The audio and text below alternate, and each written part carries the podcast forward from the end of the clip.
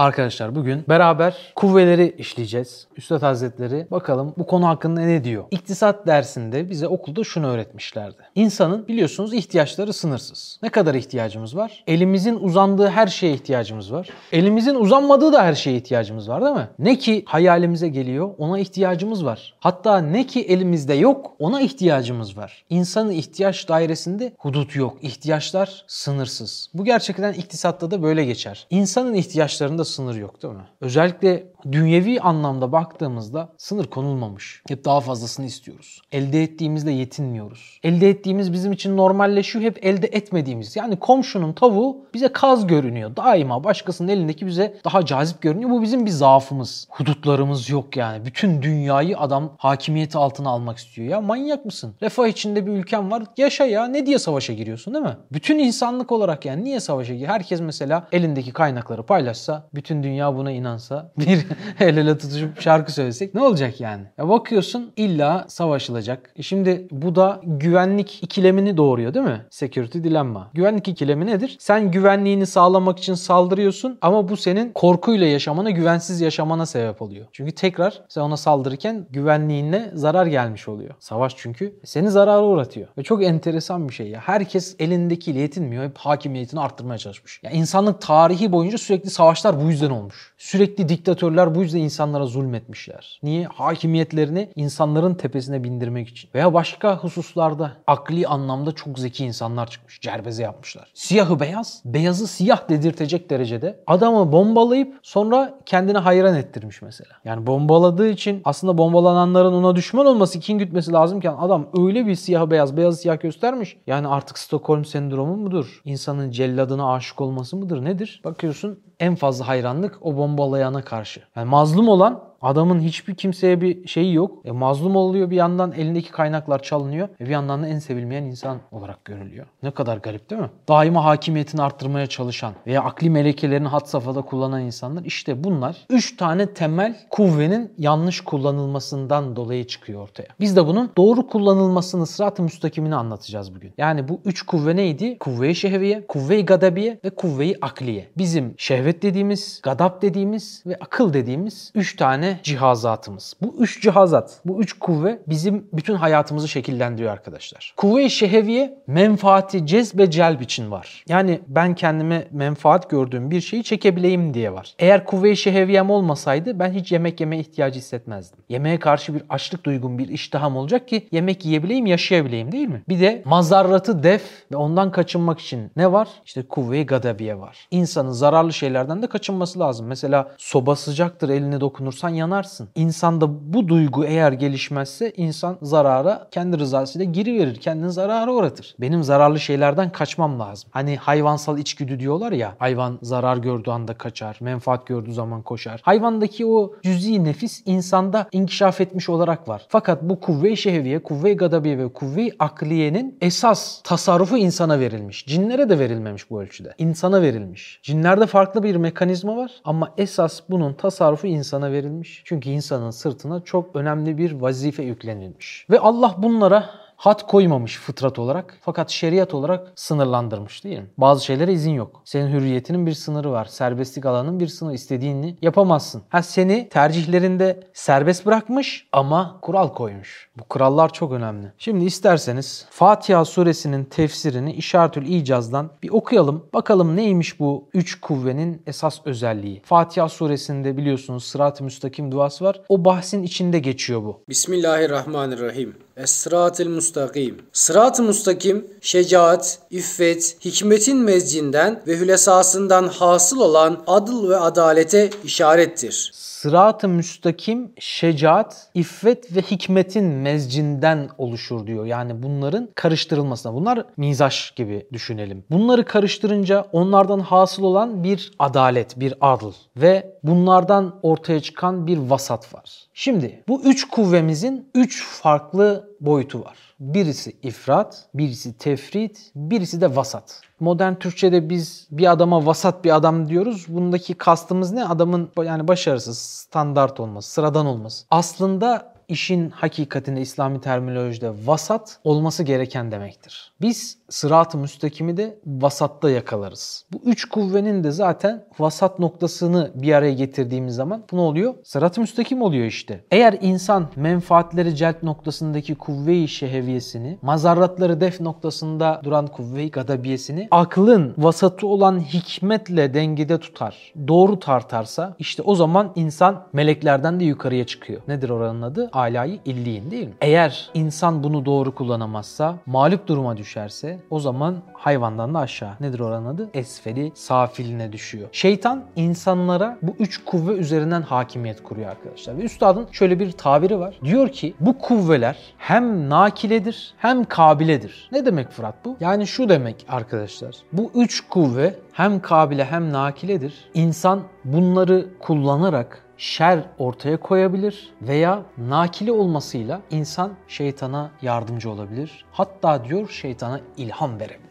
Öyle bir iş yapar ki insan bu kuvve-i şehviyesini veya kuvve-i gadabiyesini veya kuvve-i akliyesini yanlış kullanmasıyla öyle bir berbat sonuç ortaya koyabilir ki şeytan bile o kötülükten ilham alır. Benim aklıma böylesi gelmemişti. Bu kadar kuvvetli bir yardımcıyı insanda buldum diyor. Yani insan hayvandan aşağı düşmesiyle belki şeytandan da aşağı düşüyor. Çünkü şeytan Allah inkar etmez. Şeytanın fiziksel olarak da bir yaptırım gücü yok. Sadece vesvese vermesi var. Ama o bütün kötülükleri hatta Ramazan'ın zamanında düşünün şeytanların bağlandığı anda bile insan nefsine uyarak günahlara düşebiliyor demiştik ya. Şeytanı da geçebiliyor insanlar. Kabile olması da işte bunları kötü anlamda kullanmaya kabiliyeti var. Evet bir de şöyle bir husus var enteresan. Şimdi sırat-ı müstakimi konuşacağız ya Fatiha içinde. Bir öncekine gidelim. Şimdi biz Fatiha'da Allah'tan bir temennide bulunuyoruz. Bir ricada bulunuyoruz. Bir niyazda bulunuyoruz. Bir şey istiyoruz Allah'tan. Diyoruz ki İyyâke na'budu ve İyyâke nestaîn. Yalnız sana ibadet eder ve yalnız senden yardım isteriz. Üstad işaret hocası da buna diyor ki burada gizli bir mana var. Yalnız senden yardım isteriz. Bir sual manası da vardır. Ne yardım istersiniz diye otomatikman gizli olan oradaki soruya neyle cevap geliyor? İhtina. Hidayet isteriz. Cenab-ı Hak bizim adımıza doğru soruyu sordurup bizim adımıza doğru duayı ettiriyor. Subhanallah. Bizim nereden aklımıza gelecek? İhtina isteriz. Nedir ihtina? Hidayet isteriz. Hidayet neydi? Doğru yol. Yani hakkı hak bilip ittiba etmek, batılı batıl bilip iştinab etmektir hidayetin maksadı manası. Önceki derslerde de işlemiştik hatırlarsanız. E şimdi biz hidayeti istiyoruz. Hayatın her alanında istiyoruz. Peki nasıl bir hidayet istersiniz diye ikinci bir soru orada doğduğu zaman nasıl bir hidayet? Sırat-ı müstakim doğru bir yol, istikamet duası. Bizler bir ömür geçiriyoruz. Bir ömür boyunca her gün Fatiha suresini okuduğumuz miktarca eğer 40 defa okuyorsak 40 defa günde Allah'tan istikamet istiyoruz. Kur'an'da o kadar sure var. Neden Fatiha suresini Allah her rekata koymuş? Her rekatın olmazsa olmazı bütün mezheplerde. Niye? Bundan dolayı bizim istikamete ihtiyacımız var. Çünkü bizim en çok yaptığımız şey ne Ömer? Yalpalamak, istikametten çıkmak. Gün içinde mümin de olsan kafir de olsan pek çok defa enaniyetini besliyorsun, nefsine uyuyorsun. Allah'ın hoşlanmadığı gidişlerin var yani. Hallerin var, ahlakların var, tavırların var. Öylesine istememiz lazım. İstikamet istememiz lazım. Allah bunu bize öğretiyor. Sizin bunu istemeniz lazım. Her gün 80 defa tozlu halıya başımızı vurdura vurdura enaniyetimizi havanda dövdürüyor adeta. Başımızı bir çekiç gibi istikamet çivisini seccadeye çaktırıyor. İşte istikametin vücut bulmuş hali de odur. Zaten 15. şuada Fatiha'nın bir tefsirinde orada da yazıyor bu meseleyi en son vakit kalırsa orayı da okuyalım. Evet sırat-ı müstakim nedir? Dedi ki şecaat, iffet ve hikmetin hülasasından, mezcinden hasıl olan adl ve adalete işarettir. Şecaat, iffet ve hikmet. Okuyalım. Şöyle ki tagayyür, inkılap ve felaketlere maruz ve muhtaç şu insan bedeninde iskan edilen ruhun yaşayabilmesi için üç kuvvet ihdas edilmiştir. Bu kuvvetlerin birincisi menfaatleri celp ve cezb için kuvve-i şeheviye-i behimiye, ikincisi zararlı şeyleri def için kuvve-i sebuiye-i gadabiye, üçüncüsü nef ve zararı, iyi ve kötüyü birbirinden temyiz için kuvve-i akliye-i melekiyedir. Lakin insandaki bu kuvvetlere şeriatça bir had ve bir nihayet tayin edilmiş ise de fıtraten tayin edilmemiş olduğundan bu kuvvetlerin her birisi tefrit, vasat, ifrat namıyla üç mertebeye ayrılırlar. Mesela kuvve-i şeheviyenin tefrit mertebesi humuttur ki ne helale ve ne de harama şehveti iştihası yoktur. Evet, kuvve-i şeheviyenin tefrit mertebesi neymiş? Humut. Aklımıza kazıyoruz. Yazalım. Kuvve-i şeheviyenin birinci kuvvemizin tefrit mertebesi ne? Humut. Özelliği neymiş? Ne helale ne harama. Hiçbir şeye ihtiyacı yok. Bu kuvve-i şeheviye sadece karşı cinsle alakalı değil. Yeme içmede de biraz sonra söyleyecek bunun karşılığı var. İştah manasında. Ama insan karşı cinsine karşı da hiçbir şeye karşı da helaline karşı da hiçbir şekilde bir iştah hissetmemesi. Yemeğe, içmeye, uykuya, konuşmaya karşı hiçbir şekilde bir iştahın olmayışı. Bu humut. İfrat mertebesi fücurdur ki namusları ve ırzları payimal etmek iştihasında olur. Evet ifrat mertebesi neymiş? Fücur. Tefrit neydi?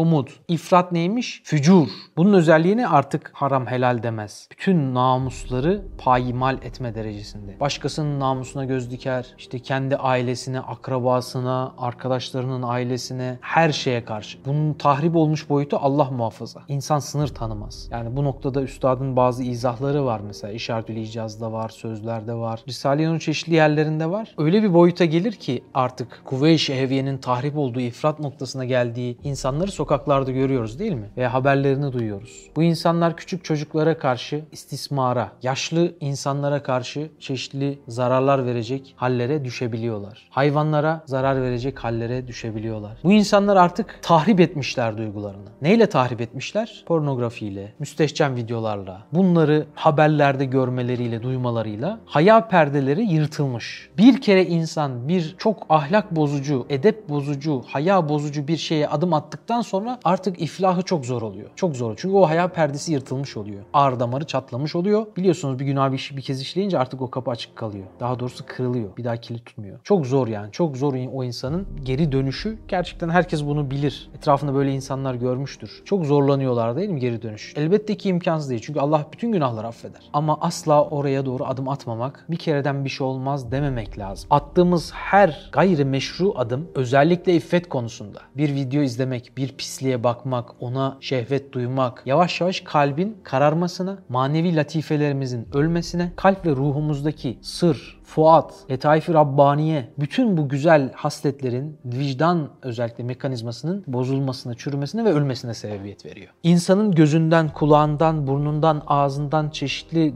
maddi ve manevi, zahiri ve batini duyu organlarından, algılarından elde ettiği bütün günahlar insanın kalp ve ruhunda delikler açıyor. Deliyor geçiyor yani. Bu delikleri kapatmak, onarmak, onları tamir etmek, rehabilitasyon sürecine sokmak çok ciddi bir gayret istiyor. Gözyaşı istiyor, bedel ödemek istiyor, sadaka vermek istiyor vesaire. Bir çaba, bir gayret istiyor yani. Allah günahları affeder. O tahrip edilen yerlerinde tamirini ister. İman da mehir olarak bunu istiyor. Bir bedel istiyor. Biz de bu bedeli vermemiz lazım ki o imanı uhdemize alabilelim. Hidayeti talep mi ediyoruz? Öyleyse onun mehrini ödeyelim. İffet çok zor. Özellikle böyle bir asırda çok zor. Etrafımızda daima nefsi tahrik eden görseller var. Videolar, fotoğraflar. Özellikle yangın söndürmekle meşgul olan sizin gibi kardeşlerimiz varsa. Sürekli bunlarla kalp ve ruhumuza bazen haberler geliyor değil mi? Bir sayfada mesaj görevimiz var. O sayfaya gelen mesajlar midemizi bulandırıyor bazen. Öyle olumsuzluklar toplumda yayılıyor. Biz de bunlara derman olmaya çalışırken alemimiz kararıyor. Bazen sokakta bir şey görüyoruz. Bazen bir arkadaşımızın bir halt işlediğini duyuyoruz. Ona derman olmaya çalışırken vakıf oluyoruz. Bazen akrabamızda veya ailemizde bir şey yaşıyoruz. Şimdi bunların her birisi arkadaşlar bizi de o ateşten, yangından insanları kurtarmaya çalışırken sarsıyor. Bizim de günaha bizzat giren kişi olmasak bile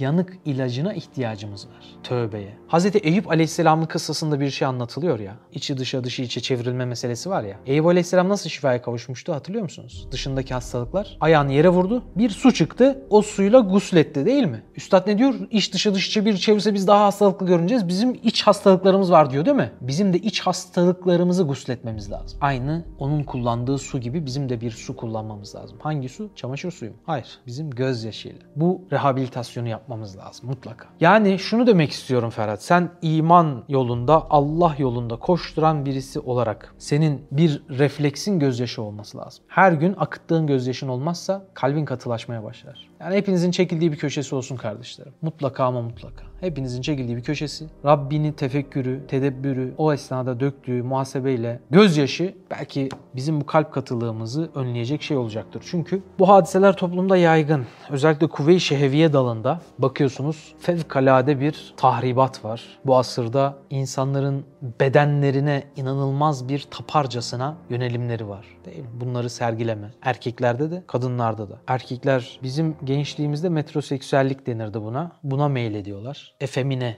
bir makyaj, hatta kiminde estetik, işte kaş alma, bilmem tüy alma, bakımlar vesaireler. E ne yapıyor? Yavaş yavaş bedenine yaptığı hizmet ruhuna yapmayınca, dışını süslediği kadar içini süslemeyince bu sefer içi çökmeye başlıyor. İçi boşluklarla dolmaya başlıyor. İman azalıyor, enaniyet artıyor. Sonra derken kişi bulduğu ilk sosyal mecrada kendi bedenini bir objeye çevirmiş olarak insanlara sunuyor ve oradan harama kapı açıyor. Tabiri caizse kendini vitrine koyuyor ve oltasını aslında şeytanın istediği bir havuza, bir göle atmış oluyor. O oltaya takıldığı anda bir zinanın ihtimali vay ben nasıl düştüm bu belaya insanın dememesi lazım. Kendi yolunu kendini inşa etti. O cehenneme giden yolun bütün taşlarını tek tek kendin koydun. Sonra böyle sürprize uğramış gibi davranma yani. O ana düştüm de nasıl düştüm? O bir anlık bir şey. Ya bir anlık şey de kardeşim. Evveliyatını sen hazırladın yani. Göz göre göre gole gittin. Bile bile lades. Bu kuvve-i şehviyeyi kardeşlerim çok iyi kontrol etmemiz lazım. Allah'a şükür buradaki kardeşlerimiz yani bizim kurallarımızdan birisi ekip olarak sosyal medya kullanmamak. Bu sizi muazzam koruyor. Muazzam koruyor. Yani bunu ahirette anlayıp böyle teşekkür edeceksiniz. Çok büyük hikmetleri var. Ama gerçekten de öyle. İnsanı bu asırda özellikle sokakta yürüyen,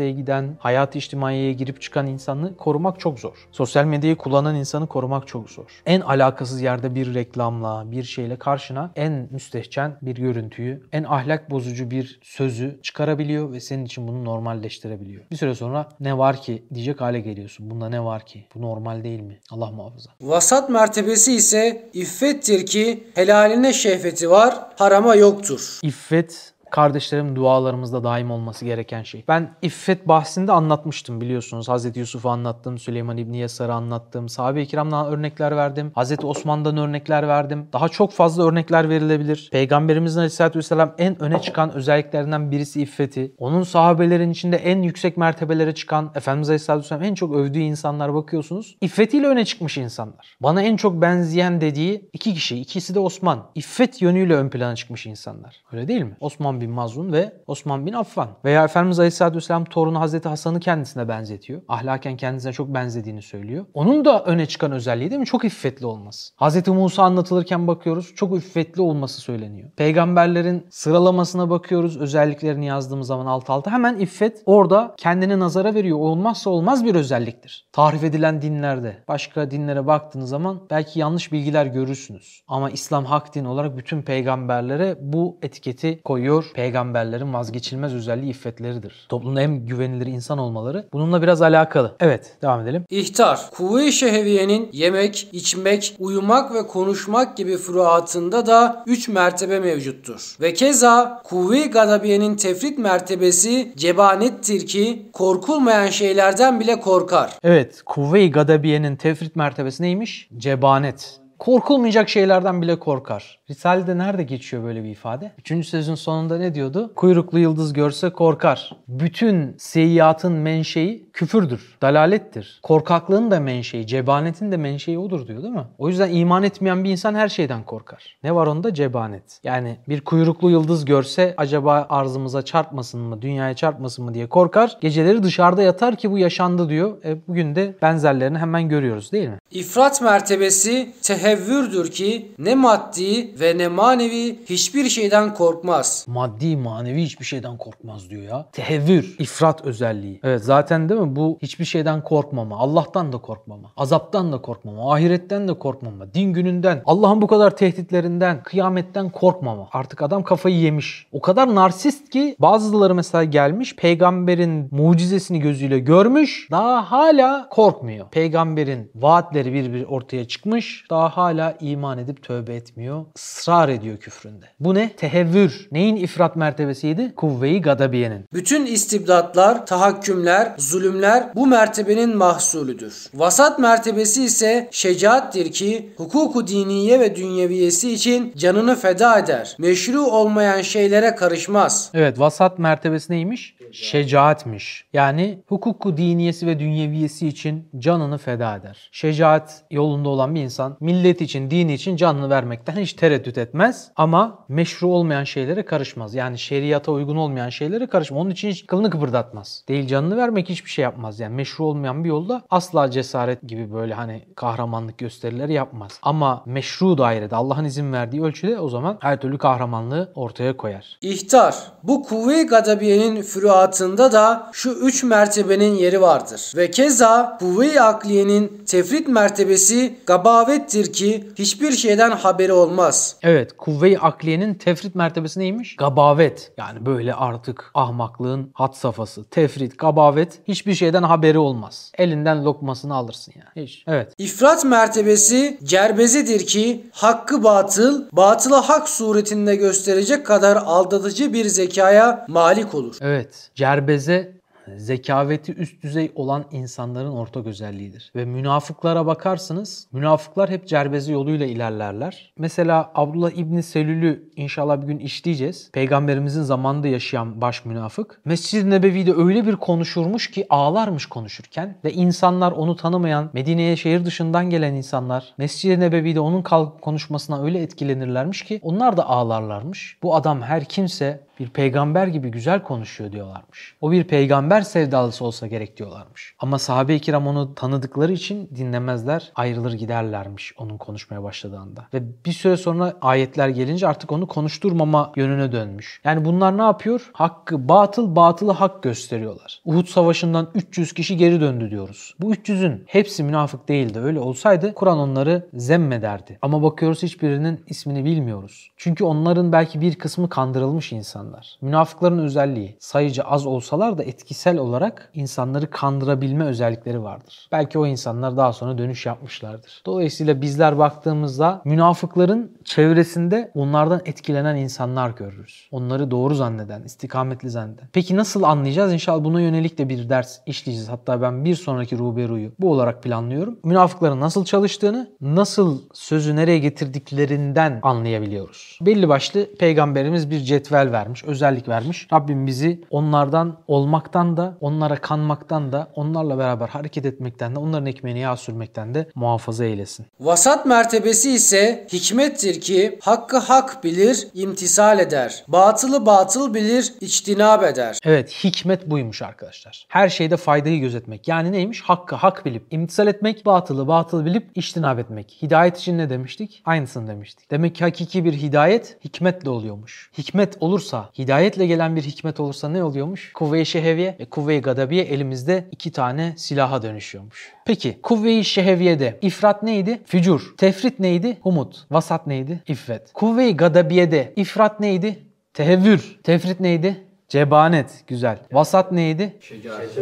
Şecaat. Kuvve-i akliyede ifrat neydi? Cerbeze. Tefrit neydi? Gabavet. Vasat neydi? Hikmet. Çok güzel. Kuvve-i akliyenin piri, vasat noktasında gitmenin piri, o yolun all-starı kimdir? Hazreti Ali'dir. Kuvve-i şeheviyede o yürünen nurlu yolun, vasat yolunun, sırat-ı müstakim yolunun piri kimdir? Hazreti Osman. Kuvve-i gadabiyede yürünen bu yolun sırat-ı müstakimde vasattaki piri kimdir? Hazreti Ömer. Çok güzel. Üstad bakın şöyle bir ifadede bulunuyor. Diyor ki işte Diyanet silsilesine itaat etmeyen sözlerde geçiyor bu. Silsile-i felsefe ki bir şecere-i zakkum suretini alıp şirk ve dalalet zulümatını etrafına dağıtır. Hatta kuvve-i akliye dalında dehriyun, maddiyun, tabiyun meyvelerini beşer aklının eline vermiş. Üstad diyor ya hayatım boyu iki tağuta karşı mücadele verdim. Birisi tabiattaki zerre, birisi de insandaki zerre. Tabiattaki zerre dediği yani 30. sözde anlattığı meseleyi söylüyor aslında. Birisi ene insandaki ene bir zerredir. Diğeri de zerrat işte tabiattaki o atom yani o tabiata, o atoma ilahlık verme meselesi. Yani birisi Allah'ı yok sayıp tabiata tapma, birisi de insanı narsistleştirme, insanın enaniyetine tapma. Bu ikisine karşı ne yapmış? Maddiyun, tabiyun, dehriyun meyvelerini Kur'an'dan kopmuş felsefe kuvve-i akliye dalında böyle ifratla insana zehir olarak sunmuş. Kim çıkıyor buradan? Bakıyorsunuz ateist yazarlar toplumu karıştıracak fikirleriyle topluma zehir saçan, işte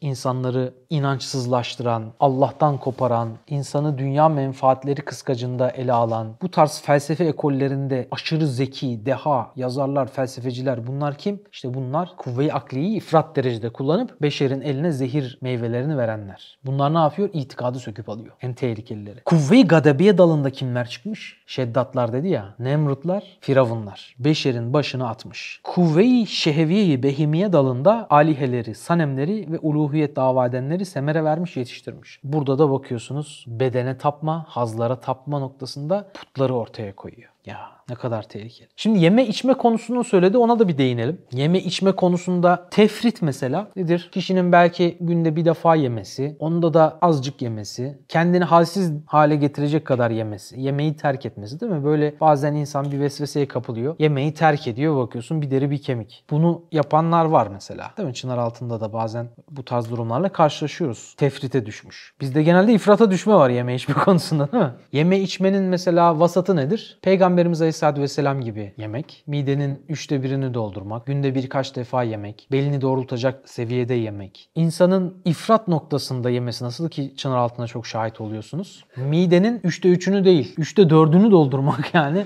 Mideyi de aşırıp böyle bağırsakla işte şu bölgeyi komple doldurmak, yani ciğerleri falan da kullanmak. Yani aşırı yemek ve 4-5 saatte bir yemek olabilir mesela. Mi? Bazısı mesela 4-5 saatte bir yemek yiyor. Hatta hedonizmin ilk kurucuları mesela ne yapıyorlarmış? Kusup kusup tekrar yiyorlarmış. O hazzı tadabilmek için. Tekrar sürekli yemek yiyebilmek için yani. Konuşmak konusunda tefrit. Kişinin hiç konuş sorulsa bile cevap vermemesi. Vasatı ne? Olması gereken sırat-ı müstakimi. Kısa ve öz. Evet. Veciz konuşması, az ve öz konuşması, sözünü iktisatlı kullanması. Kim gibi? Peygamberimiz Aleyhisselatü Vesselam gibi. Az sözle çok şey ifade edermiş. Peygamberimiz çok az konuşurmuş biliyor musunuz? Çoğu zaman mimikleriyle cevap verirmiş. İfratı ne? Male yani konuşmak, boş yapmak dediğimiz. Yani gerekli gereksiz her şeyi söylemek. Bazen çenemizin ayarları bozuluyor. Çok fazla konuşabiliyoruz. Niye herkes bir kişiye baktı? Gülmek konusunda tefrit somurtmaktır değil mi? Hiç gülmemektir. İfrat nedir? Gülünmeyecek şeylere bile gülmektir. Kişinin hiçbir ciddiyeti kalmaz değil mi? Vakarı kalmaz. Her şey ya. Vasatı ne? Tebessüm. Çok az gülmek, çok tebessüm etmek. Sürekli mütebessim olmak. Efendimiz Aleyhisselatü Vesselam böyleymiş. Uyumak. Tefritine hiç uyumamaya çalışmak. Benim böyle bir arkadaşım vardı. Hiç uyumamaya çalışırdı. 48 saat uyumadım falan derdi böyle ama saçlar biz biz olmuş böyle dik. Gözler falan böyle fal taşı. Adam böyle enerji içeceği içmiş. Yani gözünü çeviriyor ama göz bakmıyor yani. manyak olmuş. Yani işte hava atacak. Ben az uyuyorum. Çok manyak gibi bir insanım. Yani böyle insan lisedeyken bu hallere giriyor ya. Yani farklıyım ben. Hiç uyumuyorum. 72 saat oldu uyumuyorum falan. Herkes halbuki ona ya manyak mısın git yat diyordu. Sonra hakikaten bir yerlerde yığılıp kalıyordu çocuk yani. İfratı ne? Halıda uyumak. Halıda uyumak. Artık yani adamın sürekli uyur vaziyette görüyorsun. Sürekli bir yerlerde uyuyor. Fazla fazla uyuyor. Adamı kaldırmasan ölü gibi yatıyor. 12 saat, 13 saat, 14 saat. Şu an bile uyuyor. Eskiden şu an bile uyuyor olabilir. Şu an burada değil. Aa işte gıybet. Çınaltı'na bir kardeşimiz vardı önceden. Hakikaten öyle yani. Sabah namazına nasıl kalkılır diye video çektiydik. Ona özel bir de öğle namazına nasıl kalkılır diye. ikinci versiyon. Yani düşün ikindiye 5 dakika kala falan kalkıp hemen hızlıca o halde kardeşi iyileştiremedik yani. Biraz düzeldi falan zamanla ama biz bir olmayalım bir bir yere gidelim. O da gelmezdi hiçbir yerlere. Uyurdu. Acayip yani uyku hastası. Vasatı ne? Sünnete göre uyumak nasıl? 4 saat. Evet gece 4-5 saat uyumak, öğlende kaylule yapmak. Ha ifrat uykuda feylule veya gaylule de var. Kerahat vakitlerinde uyumak. ikindi vakti güneş batarken ve güneş doğarken. Bu vakitlerde uyumak da değil mi? Mekruhtur. Ömürden eksiltir. Bir de gusülde var ifrat. Gusülde ifrat nasıldır? Günde birkaç defa belki gusül alması kişinin. Bedeninde işte o su istimal. Tefrit ne? Hiç gusül almaması. Vasatı ne? Olması gerekeni ayda birkaç defa. Diğer şeylerde de bunu alimlerimiz söylemişler. Et yemek vesaire konularını da söylemişler söylemişti. İtikatta da arkadaşlar ifrat, tefrit ve istikamet olan vasat var. Ehli sünnet vasat noktasıdır. İfratı cebir mezhebi, tefridi de mutezile, itizal mezhebi. Tevhid de gene değil mi vasattır. Olması gereken seviye tevhid yani şirk veya ilahsızlık arasında değil mi olması gereken vasat noktadadır. Şimdi çok enteresan bir bölüm var. Bunu da aktaralım öyle bitirelim. İnsandaki kuvve-i şehviye, kuvve-i gadabiye, kuvve-i akliye sani tarafından tahdit edilmediğinden ve insanın diyor cüz'i ihtiyarisiyle terakkisini temin için bu kuvvetler başıboş bırakıldığından muamelatta zulüm ve tecavüzler vuku'a gelir. Bu tecavüzleri önlemek için cemaati insaniye çalışmalarının semerelerini mübadele etmekte adalete muhtaçtır. Hegelci felsefe veya biraz Emmanuel Kant okuyanlar bu meseleye çok farklı bakacaklardır. Özellikle buna dair malumat olanlar varsa burada üstadın kurduğu delil mantığı çok kuvvetli bir mantık. Bunlar hudut konulmadığından insan ne yapıyor? Zulüm ve tecavüzler yapıyor. Başkasının hakkını tecavüz ediyor. E ne olacak? Bu sefer cemaat insani çalışmaların semerlerini mübadele etmekte adalete muhtaç. Lakin her ferdin aklı adaleti idrakten aciz olduğundan külli bir akla ihtiyaç vardır. İşte bu külli akıl felsefede çok kullanılan bir tabirdir. Külli akıl, ortak akıl, üst akıl, toplumsal akıl inşası. Bu felsefecilerin üstüne uzun süre çalıştığı şeydir. Külli bir akla ihtiyacı vardır ki fertler o külli akıldan istifade etsinler, edebilsinler. Öyle külli bir akılda ancak kanun şeklinde olur. Öyle bir kanun ancak şeriattır. Hangimizin aklı insan için en olması gerekeni tespit edebilecek geçmişe ve geleceğe hakim, insanın bütün özelliklerine hakim? Hiçbirimizin. İşte üst akıl şeriattır. Ortak akıl toplumu bir arada tutacak şey odur. Ona uy veya uyan toplumlara bak. Bak asrı saadete. Bak ecdadımızın yaşattığı altın çağ, Osmanlı'nın dönemlerine. Şeriata uyulduğu dönemler harika. Ne suç işlenmiş, ne tecavüz işlenmiş, ne hırsızlık var. Muazzam bir refah var. İnsanlar kapıları açık yatıyorlar. Sadaka küpleri doluyor. Kimse sadakadan almıyor. Şimdi koysan öyle bir sadaka küpü değil mi? Küpü de çalarlar. Sonra o şeriatın tesirini, icrasını, tatbikini temin edecek bir merci bir sahip lazım. Şimdi şeriat var. Bunun icrasını kim ortaya koyacak? Tatbikini kim temin edecek? O merci ve o sahip de ancak peygamberdir. Peygamber olan zatın da zahiren ve batinen halka olan hakimiyetini devam ettirmek için maddi ve manevi bir ulviyete ve bir imtiyaza ihtiyacı olduğu gibi Halik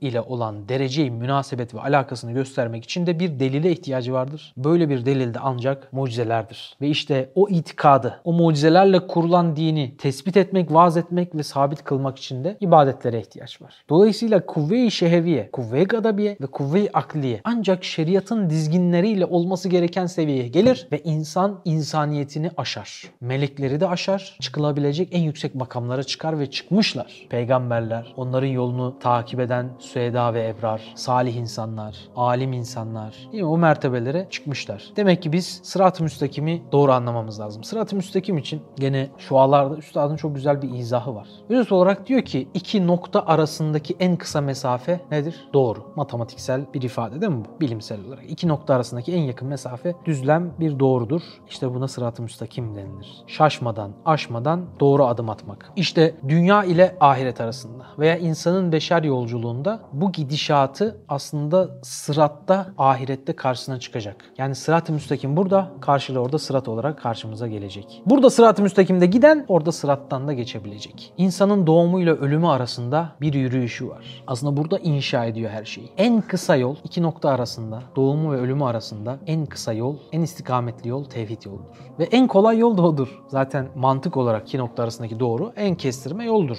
O yüzden biz Allah'a Fatiha suresinde Allah'ım beni istikamet üzere yaşat diye dua etmiş oluyoruz. Yani bizim dualarda, fatihalarda dua ederek istediğimiz şey neymiş? Kuvve-i şeheviye, kuvve-i gadabiye ve kuvve-i akliyede vasatı yakalamak. Hayatımıza Fatiha suresini yerleştirelim. Yani sadece namazın seccadesinin metrekaresine sıkıştırmayalım. Ömrümüze namazı yayarsak, sırat-ı müstakim üzere yaşarsak o zaman işte namaz istikametinde bir ömür bizi cennete kavuşturacak. Cenab-ı Hak nasıl namazda bizi hizaya çekiyor? Bir hakikat etrafında kalplerimizi birleştiriyor, bizi omuz omuza getiriyor. İşte bizim bütün o dağılmışlıklarımız, bütün o savrulmuşluklarımız, bütün o yörüngemizi yitirmişliklerimiz o namazın dizilişiyle tekrar yörüngesine, sırat-ı müstakimine oturmuş oluyor. Biz namazla bir yolculuk yapıyoruz aslında.